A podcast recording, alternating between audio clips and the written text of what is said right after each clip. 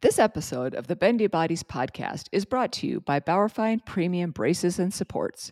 Bauerfeind promotes mobility and activity through pain relief and improved joint control. Welcome to Bendy Bodies with the Hypermobility MD. This is your guest co host, Jennifer Milner, here today to interview the founder and host of the Bendy Bodies podcast, Dr. Linda Bluestein. Dr. Bluestein is a former ballet dancer, integrative medicine physician, and board certified anesthesiologist who specializes in hypermobility disorders. She's also the founder and former co host of the podcast Hypermobility Happy Hour and is a contributing author for the book Disjointed Navigating the Diagnosis and Management of Hypermobile Ehlers Danlos Syndrome and Hypermobility Spectrum Disorders. Dr. Bluestein and I have been working together in the hypermobility field for a few years now, presenting at IADMS and sharing clients, and now working together on this podcast that she founded.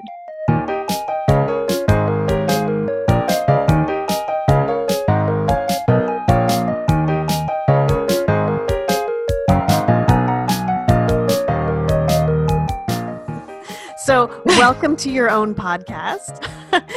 I thought that it would be great for the listeners to hear from you because, as much as we have experts on in their own fields, you are hands down as well an expert in this field and have so much information to get out there. So, I wanted people to hear from you. So, how did you make the leap from dancer to doctor to hypermobility specialist? So, uh, that is an interesting question. I did really want to be a professional ballet dancer. That was absolutely my my dream. I fell in love with ballet from the very first time I went to a performance, like so many other people, of course, and had quite started having quite a few injuries and other health problems that uh, in high school made me realize that I needed to come up with a plan B. And I had also always been interested in science and medicine. And so when I chose my undergrad university, I chose UC Irvine, which has an excellent dance program.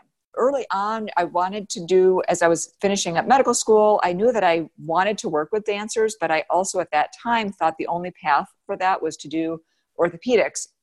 And even though I didn't know why I was having so many joint problems, at that time I knew that I could not do orthopedics. I knew that my body would not be able to handle the physical requirements. So I did a 20 plus year detour into anesthesiology. Um, and then I started having some more health problems, had some pretty major surgeries, including some bone grafting surgeries and spine surgery. And that led to my uh, discovery of Ehlers Danlos syndromes and the realization that this is an area of tremendous need. So I started writing about it, researching it, speaking about it, um, taking care of patients, and basically doing everything that I can just to help as many people as possible with these really complicated and difficult to understand disorders. Excellent. So your your own misfortune is our gain. and and it's funny because at the time I remember when I had the bone grafting surgery, that was the last problem that I had and I was working in the operating room. This was not that many years ago, and, and I was devastated. You know, you think of all the years that it takes to train to be an anesthesiologist, and it was really, really hard for me for a very long time to say that I could no longer practice as an anesthesiologist. But it's I use this example all the time with my patients that so often the thing that is the worst possible thing we can imagine at that time turns out to be the best possible thing. And I mm. never in a million years could have pictured myself being in a position where I could impact so many more people. As an anesthesiologist, I was taking care of one person at a time. And now I have the ability to impact so many more people's lives. So it's it really was a gift. And I know that sounds probably really cliche, but it, it is true. Well, that is true. And it's great to look at the things that are put in your life that challenge you as something that you can turn into the things that you can use to bless other people. So right. I I love that story. Um, so details here. there the word the word hypermobility is thrown around so much um, and i know that there are so many different types out there um, and so what are the different types that you can encounter what what is there beyond just being bendy let's just start with some very brief definitions so joint hypermobility just means simply that a joint has a greater than average range of motion, and that's literally all that that means. A hypermobility disorder, or some people say hypermobility syndrome, means that a person has joint hypermobility and has symptoms. Joint hypermobility all by itself is not necessarily a problem. It it can be it can be associated with other things, but that's why it's critically important. Are are they are they bendy but they're otherwise perfectly fine and have no other symptoms? Or are they bendy and they have other excuse me i just said other symptoms. Um, are they bendy and have some symptoms that may be related to that? And actually this is a good time to just mention very quickly symptoms versus signs. Symptoms are things that a person feels within their body headaches dizziness nausea vomiting. Those are symptoms. Signs are things that other people can see like a rash or mm. um, or that can be measured like blood pressure and, and things like that. Um, so joint hypermobility simply refers to range of motion and hypermobility disorders is a very large umbrella that refers to people that have symptoms or signs and or signs related to this type of picture. And we're going to talk a little bit later i know about well do you even have to be bendy? And this is where it gets really confusing and complicated. So when it comes to joint hypermobility, you can have several different types. So if you have, let's say you have hypermobile shoulders and that's it, that's considered localized joint hypermobility. And that would be abbreviated LJH. If you have hypermobility just in your fingers and toes, that's called peripheral joint hypermobility. And if you have hypermobility in generally we consider five or more joints, that's generalized joint hypermobility, and that's abbreviated GJH. And the key thing to know about generalized joint hypermobility is a lot of times when people are talking about joint hypermobility, they're not specifying the generalized type. That we're talking, you know, usually when we talk about um, hypermobility, we're kind of thinking of this group of people that have lots of bendy joints. Mm-hmm. That's why I like to start with, like, you know, just by itself, that only means that there is a joint that's hypermobile. When we talk about generalized joint hypermobility, these people are hypermobile in lots of different places. And the challenge is that there's different scoring systems out there. None of them are perfect. Um, the ones that are more simple and easier to use also can miss a lot of cases. Um, my favorite scoring tool probably is the five point questionnaire, which um, came out in 2003. And that takes into account historical information. So that's that's really important to know. And then in 2017, the International Consortium on Ehlers-Danlos syndromes and related disorders, they came out with new classifications for these syndromes. So not everyone who's bendy has a connective tissue disorder, but some will. So what that means is that people can be bendy for a wide variety of reasons um, it could be due to the shape of the bones, it could be due to the strength of the connective tissue, it could be due to um, uh, muscle tone. Um, a wide certain races tend to have more bendiness than other races, um, and so when it comes to having a connective tissue disorder, so that means that excuse me, the reason why people are bendy is because their connective tissue is weak. So the the collagen, the things that make up our ligaments, our um, tendons, um, muscles, all of these different parts of the body, if those are weak and we have a connective tissue disorder, then the most common connective tissue disorder is the Ehlers-Danlos syndromes. And in 2017, they defined these much more clearly. There was a lot of confusion going up to that point.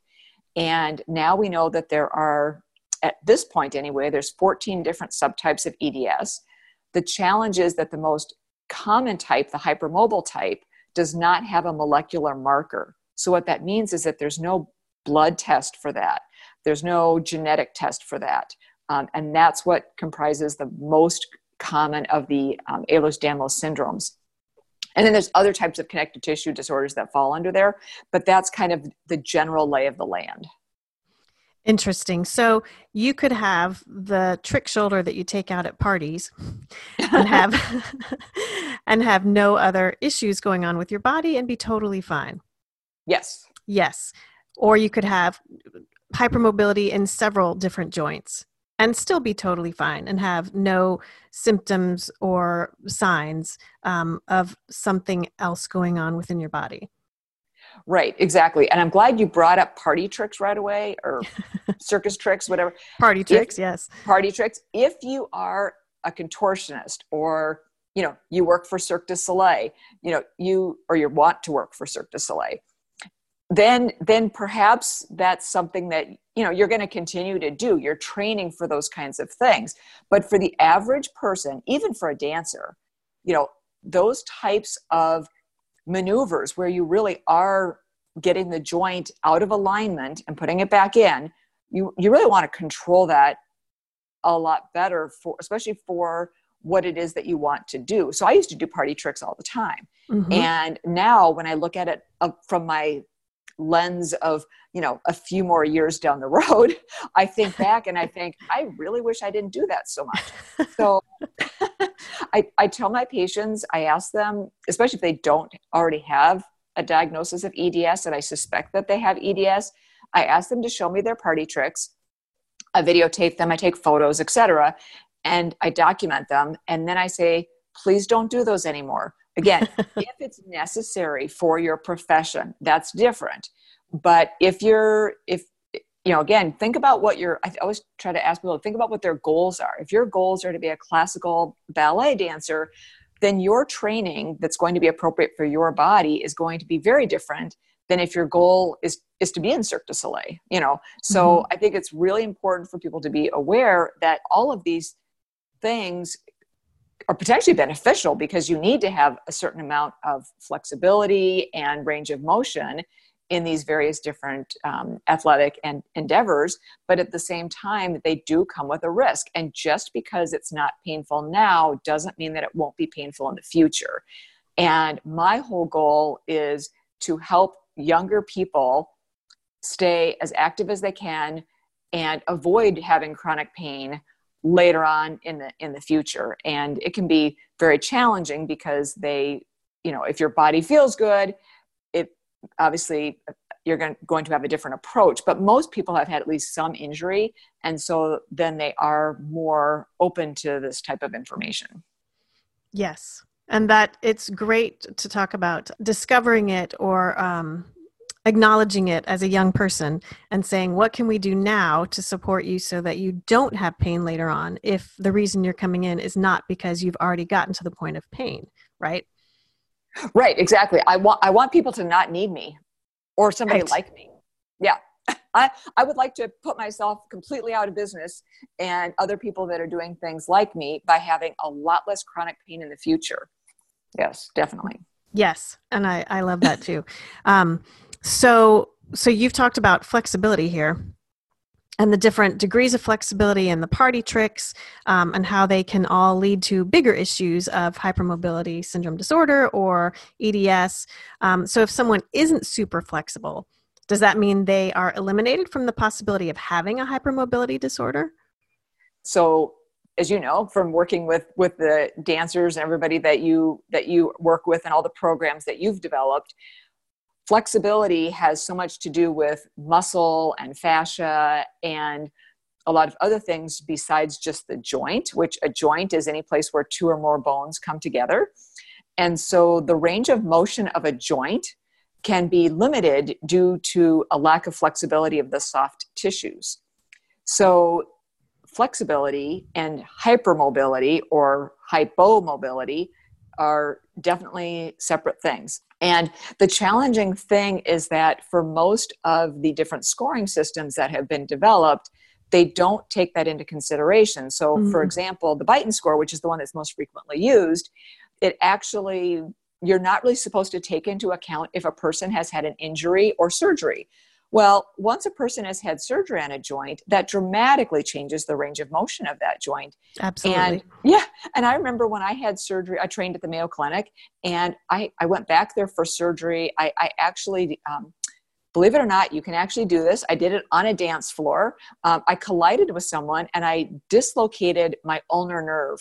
and I didn't know you could do that, but apparently you can. Um, I, I, I, tore what's called the retinaculum and because of my weak connective tissue. And at that mm-hmm. time, I did not know that I had EDS. And I did not understand why I got injured so easily. And I asked my doctors, why do I get injured so easily? But they they said you're fine um, anyway so i i had that injury i went to mayo clinic and they my orthopedic surgeon at mayo clinic measured my range of motion of both of my elbows and said wow you're super bendy by the way after this surgery you will lose that hyperextension of your elbows or your elbow i should say the, on the side that they were operating on but they never said what the significance of that was they mm-hmm. didn't check for bendiness anywhere else. Mm-hmm. And I had no idea at that time what that meant, no clue whatsoever. But now that elbow does not hyperextend.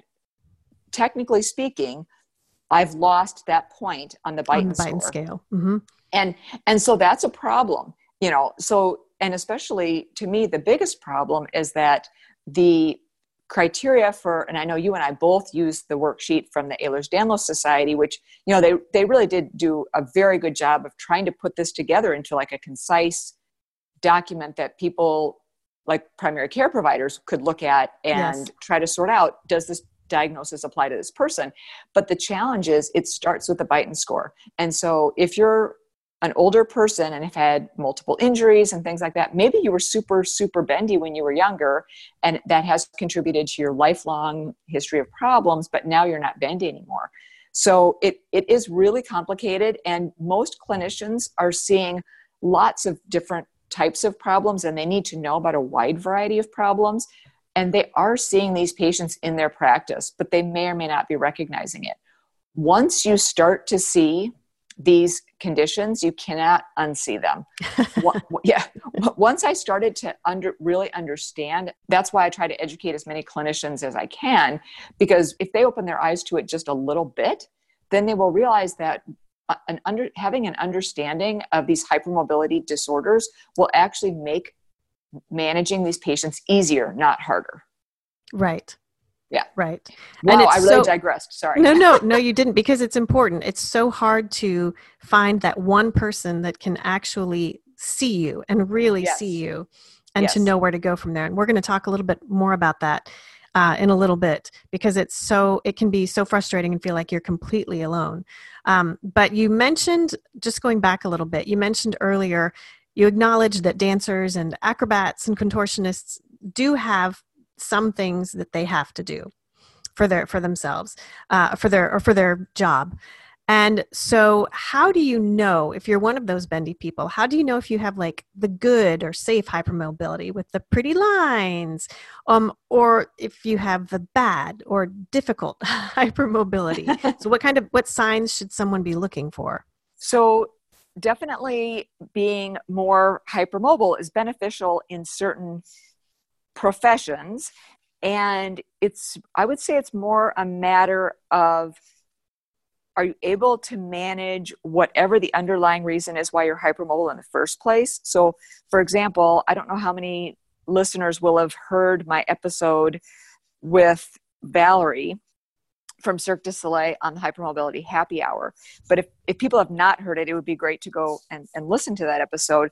I met her at IADMS in Montreal and she has a sister that has an EDS diagnosis, and she said, I know I probably have EDS also, but I can manage it because Cirque du Soleil is really proactive in terms of risk reduction with their athletes and has really helped her to while maintaining this incredible range of motion also build a lot of strength into it and mm-hmm. optimizing alignment and and things like that so I, I tend to think of hypermobility being itself not necessarily good or bad because it depends on what you're doing. Um, i think that instability is the thing that is you know pretty much always not ideal especially if you're not doing something like you know contortionism or, or something. Um, and and that's where building strength into the body is so important. And i love when you and i spoke with Moira McCormick and she said that building strength into the body is just the you know uh, benefits the dancer at every every age throughout their lifespan and so in terms of uh, bad versus um, problematic hypermobility, I say that very much depends on uh, muscle strength. But in terms of knowing whether or not a person has con- a connective tissue disorder, there are three hallmarks of connective tissue disorders. And, and the first one is the loose joints. Um, and the second one is stretchy skin. And the third one is fragile tissues. So if you have loose joints, but your skin isn't stretchy and your tissues aren't fragile, then then that's much better than if you have all three of those things. If you have all three of those things, that's when I think you know you probably should consider that you know well maybe there is an underlying connective tissue t- disorder going on, and it, and that's what explains the loose joints. So when you say fragile tissues, are you talking about you bruise easily, or you scar easily, or you heal slowly? What sort of things are you talking about? all of those okay you, you you hit the nail on the head with with a lot of those so yes I, I I when i look at my patients i i really if they've had any kind of surgeries i definitely like to look at at how well they scar because some will develop these really widened scars. Some will have um, you know tissue breakdown. They, they won't really um, heal properly at all um, it, there are certain things like we talked earlier about the different types of Ehlers-Danlos syndrome, and the vascular type is one that's very, very important to be aware of. And it, people have the vascular type of Ehlers-Danlos syndrome, they actually aren't necessarily as um, bendy as some of the other types, but they do have a lot more fragile blood vessels, so they will have um, a lot of problems with bleeding and a lot of problems with ex- really excessive bruising. It's very common mm. to have bruising with the other um, things under the umbrella. Uh, abnormal bruising is definitely quite common, um, but in terms of like like quite significant bleeding, that's something that definitely needs to be brought to the attention of of a healthcare professional because that might indicate something more serious. So, but yeah, you hit the nail on the head for all of those, and I think looking at scars tends to be very, very interesting. Mm. So so if someone has has found that they kind of tick all the boxes here that we've talked about and um, seem feel like they're leaning towards a, a hypermobility spectrum disorder um, as they're sitting in their chair freaking out is there a cure for hypermobility spectrum disorders? So so there's not a cure per se but I would say that the important thing to know is that there are so many things that can be done to manage symptoms. So a couple a couple th- important things to know. Number one, the the exact label is not as important as the symptoms that the person is dealing with and those can change over time. So it's very important to have your healthcare team address whatever symptoms that you're dealing with and work best on solutions for those symptoms. And working on getting those improved and there's so much that can be done. I've just i'm amazed at how much improvement i've seen in a lot of my patients but especially when we catch things sooner. And that's why it's so important for people to be aware of these disorders as early as possible um, so that they can take steps to improve their quality of life. Because a lot of what they can do they don't need a doctor to help them with. Mm. Okay. So if there's no cure for uh, hypermobility spectrum disorder, is there a benefit to getting a diagnosis? There definitely is, because I would say that for when other healthcare professionals are treating someone, if they see that on the list of diagnoses, then it may help guide their care of that person. And hopefully, as more and more clinicians become aware of these disorders, more and more people will recognize the significance of seeing that on the list. And, and while we're on this topic, I do want to just explain very briefly what hypermobility spectrum disorders are. In 2017, when the International Consortium on um, Ehlers-Danlos syndromes and related disorders, when they came up with the new criteria and new classifications for in particular, they really addressed hypermobile EDS very specifically. They really tightened up the criteria for hypermobile EDS. And they did that in part because they really want to find the genetic marker for hypermobile EDS. And this is a very important thing to do mm-hmm. because that way, instead of this being, you know, this person's opinion or that person's opinion, we can say, we've done the genetic analysis, we know for sure that you have this and, and this does affect a lot of people because we know that this is the biggest category. So they introduced this new category, hypermobility spectrum disorder, so that for people who do not have hypermobile EDS, that they would have, uh, a, they still would have a diagnosis that would help to explain the constellation of symptoms that they had. So I, I think that there's still definitely a benefit to getting a diagnosis. I think a lot of patients that that I see in my practice, and, and a lot of people that I just speak to elsewhere, a lot of people think that this is a lesser than diagnosis, hypermobility mm. spectrum disorders. And so this is a great opportunity to explain that that is absolutely not the case. Um, people who work with these patients all the time, myself included, know that, that there are people who have hypermobile EDS that are have a much higher quality of life than people who, for a number of reasons, have been you know given the diagnosis of hypermobility spectrum disorder and a person can also kind of travel up and down that spectrum over their lifetime. And it's this is all a very challenging space because it's really changing quite rapidly. So I'm sure my answers to a lot of these questions will be very different a couple of years from now. But at this point in time, the main thing that we know is that it's just really important to recognize this bigger picture because there's so much that can be done to manage your symptoms, manage your health care. And um, while there's not a cure, there are so many therapeutic options available. And having that hope is critically important because our mindset has so much to do with how our body feels. And the other things that therapies that we will be doing are greatly impact by, impacted by our mental thought process going into it. Absolutely. And I think that's something we're going to get into um, later as well. This has been incredibly helpful information for me, and I'm sure for everyone who has been listening. So I am so grateful for you having this conversation with me today.